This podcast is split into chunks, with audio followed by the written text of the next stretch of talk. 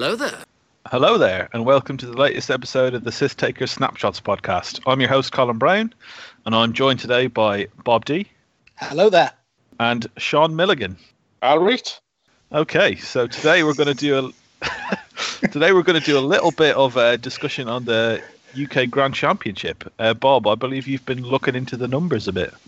Yeah, it was interesting at the weekend watching what lists were doing well, what lists were not doing so well. And before we get into it, there, there were quite a few people who came and, and said nice things about the cast and, and said hi and said they're enjoying it. That is really appreciated by those of us who are who are working on the cast, and in particular producer Tim, who does so much hard work. So thank you everybody who took a couple of minutes to come and, and shake a hand and, and say thank you. We do really really appreciate that. So thank you so much to everyone who did that, and congratulations to Bartosz for bringing it in with the only resistance list that made the cut. I think he was the he was the last man standing with his five uh, resistance A wings. Uh, so congrats to him. And looking at the wider data, we had something in the region of 190-ish players that, that turned up and played over the course of the event. And if you take the data and you break it down on the basis of, okay, we had X from this faction, Y from the other faction, you would expect a percentage of about 15, 16, 17% to make it of each faction into the cut. The numbers were, were quite surprising in the sense that some of them confirm that calculation quite nicely with the, the Scum, the Imperials, and the Republic each ranking about 16% of their, their number. And the separatists managed 25%, but there weren't as many of them. And I think if there was one game difference, that would take them right back to 16 because we are looking at small sample size. So all of these numbers are very much subject to the, the perfectly legitimate criticism that it is a small sample. But looking at those four factions, they're pretty much where they should be. Then taking the rebels, you're up at 22% of rebel players made the cut, which is some distance ahead with the largest faction of where they where you would have expected them to be. And that maybe reflects on the fact that Rebel Beef is a is a high floor list. There was a lot of it, and it performed well. And it's also a reflection on the fact that you're looking at a fairly low variance faction. The Rebels are rolling well modded offensive dice, and not nearly as many green dice as the the Imperials are. So over a, a, reasonably lengthy six game event, it's not a surprise to see them coming out a little bit on top. But the mega surprise for me is how appallingly the yeah First Order and the Resistance did. You know, all all the other factions did all right. But Resistance, there were 12 players, only one of whom, Bartosz, made the cut. You would expect to see Bartosz in a cut in, in any event he entered because he's got a long track record of making it. And with the first order, there were 32 of those four, uh, first order players. Only one of them made the cut, which is a pretty grim 5% for first order. And I do, uh, again, acknowledge the small sample size, but it's indicating to me that those two factions in particular are, are struggling. Possibly. I think if we look back, though, for one of the first system opens of the season, I can't remember which one exactly, there was first order aces in the final do you not think taking one event and just because there's a lot of variables in X-wing, right? There's the matchups people get, there's the dice variants they have, you know what lists different players choose to take. I mean, how much well, in, did you look into this? In a sense, yes, and we've got to work with the data we've got. I'm interested in in looking at the weekend and and seeing how in one of the biggest UK events we've had, and certainly one of the most sort of significant in that a lot of the very good players were there, and a lot of players from abroad who are very good had travelled for it. So you've got you've got that to, to balance the numbers a little. It is a single event, but even when you start to look at MetaWing, there isn't that much data reported. I think they, they only had something like 20 games with, with double Sith infiltrators when I had a look at it earlier today. And, and that's saying to me that, that none of the data anywhere is massive. Yes, there are bigger data pools than this, but I think when you get to a situation where a, faction is only getting one player in 20 through to the cut, when you would actually expect it to be something more like one in six, that, that says something about the ships. I mean, of course, dice, of course, matchups, of course, poor list selection and player experience and, and those kind of things. But it may be that the, the British players taking resistance in first order are taking the wrong kind of resistance in first order. But for me, we we can extrapolate a little bit from the data. The crude numbers are the crude numbers. There's no arguing with them. Where it takes you, well, I think that's for each of us to judge. I mean, for me, it was a large enough pool that, that you can have a look at it and, and draw some conclusions from it, but accept the, the weakness of the data, accept that it's a relatively small pool. Mm-hmm. I think one of the interesting numbers I saw coming out of the weekend is the breakdown of how many players brought which faction. And Rebels and Imperials by far the most popular, which is probably a sign at least of what people think is good. Um, yeah, I mean, we had 51 Imperials and 44 Rebels. So that's nearly half the field yeah. taking two factions. But they're the classic factions, right? Yeah, I think that is a big point of it, right? They're probably it's probably more than what people think is good. It's more like what people like, what people have, because a lot of people don't have separatists, so they're going to find a harder time to um, to penetrate in, further into the tournament to have more people playing. I mean, I say, but I also think that those because the, because those two factions have more ships, there's more archetypes within them, uh, and then people will all they will have easier access to the style that they want to fly. While obviously the rest of the factions, obviously from Scum, only have a pool of about four ships, so they're quite locked into a certain style. Oh, that's a good point. Yeah, I think that's right. But I think that that more reflects the number of people who took that faction. I mean, if you look at the separatists, you've really got to go down a, a infiltrator centered route, or you can be Andy Cameron and boss it to six and zero oh with loads of little vulture droids. But actually, two ship has not been that popular in 2.0 generally, with the obvious exception of Handbrake Han. And if you want to take a swarm, then take a tie swarm. You know, Inferno Squadron, um, the metawing data indicates is doing really well. And you could just carry on without buying any new ships, flying a very similar sort of archetype. I think the double infiltrator really adds something quite interesting to the game. And there are so many really weird, interesting, janky options that you can you can pull with the the double infiltrators. That there's something very definitely there to explore. But and looking at their numbers as a faction, they seem to be doing okay for the number of people that that took them. And I think as well with the hyena bomber coming out, We'll have to see how it's priced, but that could potentially add a, another tool into the box for the separatists. My gut tells me I think come Worlds, the separatist faction are actually going to be quite big. And I think if, I mean, obviously the next wave's out, hopefully wave five's out, and I just get the feeling that they're going to be everywhere. I think they're quite high skilled. So I think a lot of people might be getting the practice in now and just not quite revealing what they want to bring. Because I mean, we've obviously got the, the points change. So I just yeah, I think they're going to be really big down the line. Mm. And there are good players playing them. So Andrew Patterson of the 186, he's a very, very good TIE Swarm player. He won the System Open. I can't remember how many years ago. Three years ago? It was a long time ago, but there was yeah. still a lot of people there. Yeah, there were. So he's he knows what he's doing with TIE Swarm. He's written some oh, very yeah. good blogs, and he's been on the 186 podcast talking about them. And he flew a Vulture Droid Swarm this weekend. So he's like had his head turned by them. So maybe there is something something to those vulture swarms that we're not seeing or considering. Yeah, I think I think they the dial is different to ties. The offensive output and the way in which they they put it out is different to ties. But fundamentally, they are stuff that all wants to be pointing at the same target, that wants to fly in formation, that really doesn't like a rock in the center of the board, and even more than TIE fighters, is very vulnerable to, to one bad round of shooting and then suddenly evaporating.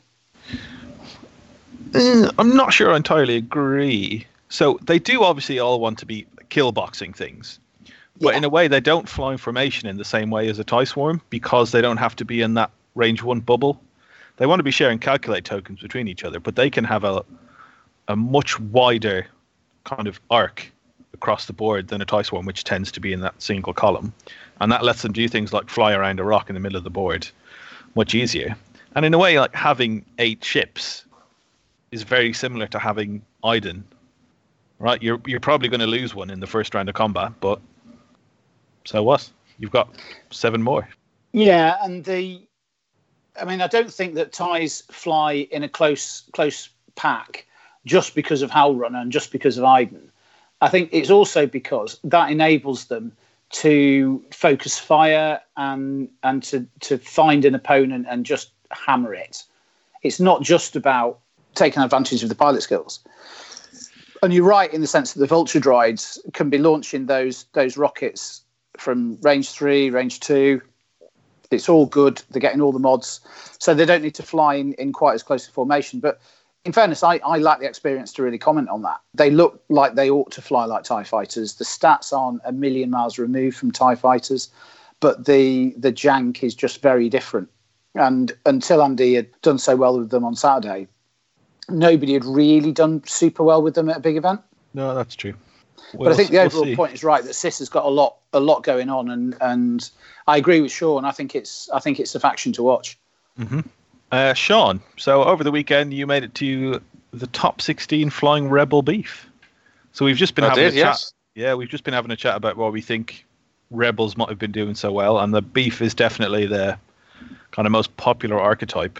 So why do you think it it did so well and continues to do well? Noting it actually won the Seattle System Open as well this weekend.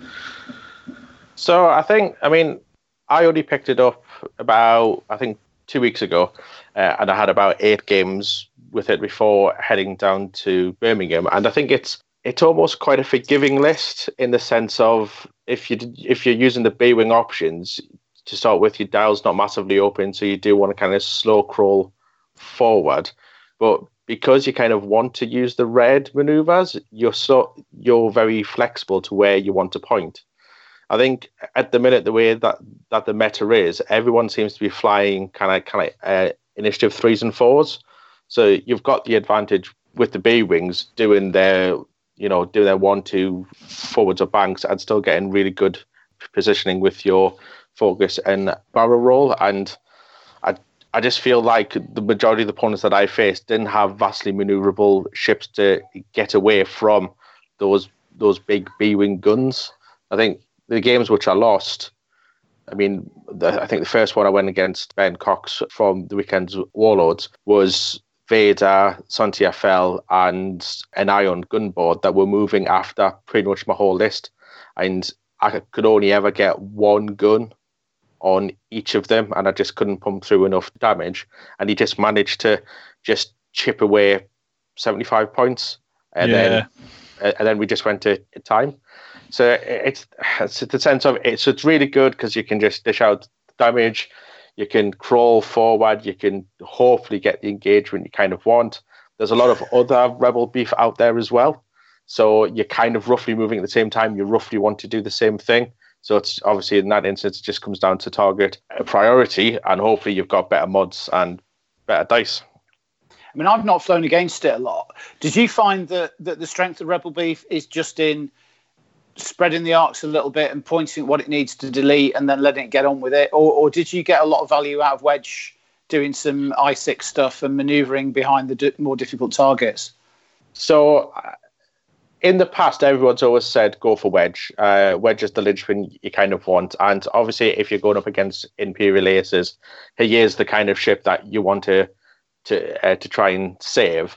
But for everyone else, for me, it's Cassian was the best one there because the ability to clear the B wings um, stress to allow them to do the too hard, then I can do the, the focus barrel roll to hopefully get four dice re-rolling two with a, a focus was was worth loads and loads and loads. Yeah, I mean, I found um, playing against Rebel Beef with the Scurrgs, it was actually a, a decent match for the Scurrgs because Rebel Beef's thing is to to point at stuff and shoot it, and and being able to loop around into the flank with with one of them would, would often catch the beef players out and and you'd end up with the ship getting effectively free shots into the the side of the the pack maybe with another ship forcing them into bump still getting shots on wedge and, and just generally making their life difficult. But Cassian was definitely my favourite first target whenever I played against a, a, Rebel Beef list, which had him in there. Yeah, I mean, the minute you take out Leia and especially taking out the stress removal tool from the B wing just really slows them down. Yeah. Because, like I say, you want to focus stress yourself, But if if everyone arc dodges, it takes you two turns to turn round, and and that's just and that's just a huge issue. So you had. So I've been thinking about the imminent points changes, and if you take Cassian, Braylen, ten, and Wedge, you've got eight points left over.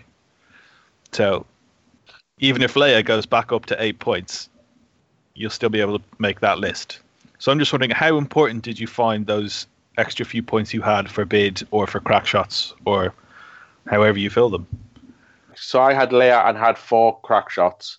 So that came in at 198. So I, I aimed for the one point underneath four Phantoms at 199. I think if Leia goes up to eight points and it's the full 200, I don't think I would use that list anymore. If Leia went up to like five points and I, I would only have one crack shot, maybe. But Leia was too useful for when the knife fight started. Mm. I needed to I needed to use those one talons on the B wings and make sure there were whites. I needed to make sure that Wedge could do the talon or 4K. So Leia was really key still. Yeah, yeah, yeah. I'm not. I wouldn't say you drop Leia at all. Did you have TAC officer on Cassian?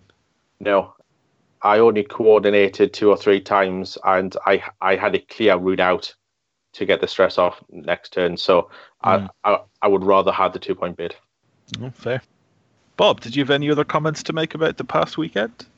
Not really. Um, it would be nice to see FOs get a bit of a boost um, in terms of, of, points cost. I mean, they've got some really interesting ideas, but it just feels like there isn't the the breadth of ships. Um, I mean, I played played a bit of First Order. I played against Kylo and Blackout, and, and that was that was a challenging game until I managed to get them into sort of open space away from the rocks. And Blackout was a lot less scary at that point. And mm-hmm. Kylo then just had a massive amount of work to do. And I, I played a, a Tavson list in game one, and and that was fine in the sense that yeah, okay, Tavson is the the heart of this list, and Quick Draw is quite good, but either I'll blow him up with two ships or I'll blow him up with three, but I'm certainly not trying to shoot at him with one. And they they just feel very expensive for what they what they do. But MetaWing says, in fact, that Tavson based lists have legs and they've been doing all right. It may just be that my experience, I've, I've played two when I was in Colorado, both Tavson lists looking to shed shed Tavson's own stress every time. So he could just sit back in the corner and do zeros forward, lose his stress on the TIE fighter, and then just let um, either Kylo or quick draw engage whenever ready, and then turn in with the big gun to to back up the ace. And, and that's a cute idea, but the, the difficulty with it is as soon as you turn in with the big gun to back up the ace, you open up the, the flanks of the Upsilon shuttle, and then it just dies you know, it might take three turns to die, four turns to die, but it just dies. And that's mm. the, the heart and soul of the list gone. And then you've got a TIE fighter with one mega ace or a TIE fighter quick draw and maybe another TIE fighter, something else to fill in. And Kylo just doesn't have the the legs at initiative five to to take on the aces and he doesn't have the damage output to take on the the beef lists. So I, am really feeling for First Order at the moment. I mean, if you're going to look at the baddie factions, that's the one I have have most affiliation for, I guess. They're, they're kind of like, well, they're not too horrible and they do sort of fly proper X Wing most of the time. They're not just avoid all shots and, and turn up and like, oh, I rolled three dice once and I win, yay. They are flying proper X Wing and, and engaging and fighting. So, I, I, you know, I'm quite fond of them. But at the moment, they, they for me, are struggling in the meta despite some good results here and there. So maybe that's not necessarily a, a, thought that's that's grounded fully in logic, but certainly my, my heart is saying give those guys a break. Yeah, I think I quite I'm quite sad that you never see TIE FOs anywhere. It's always SFs or the Upsilon or Kylo. So I think maybe just the Epsilon Squadron Cadet being five points more than in Academy is just too much. Maybe they need to come down a couple of points. Well, I, I flew against two of them on Saturday the, the, the list was filled out with, with two of those guys. They were awful. they, they, were TIE fighters. Okay. They were really expensive TIE fighters that blew up at about the same rate as TIE fighters. It kind yeah. of feels like that they need some sort of ship that gives them some rerolls, like your Howlrunner and like your Drea Scub, and maybe that'll bring them into the play. Yeah, I mean, they have some cool tricks. Like Fanatical's very good, and like Optics, it's situationally, is very good. It's just it's all a bit expensive. So potentially uh, they could, if those prices align correctly, they could get better. Anyway, we have digressed fully from our uh, Grand Championship discussion. So I think that means that's all we have time for today. So thank you, Bob, for joining us. Ta-da. Thanks very much, Sean, for coming on. Thank you very much. Not for the last time, I hope. And it is goodbye from me. Thanks for listening, everyone.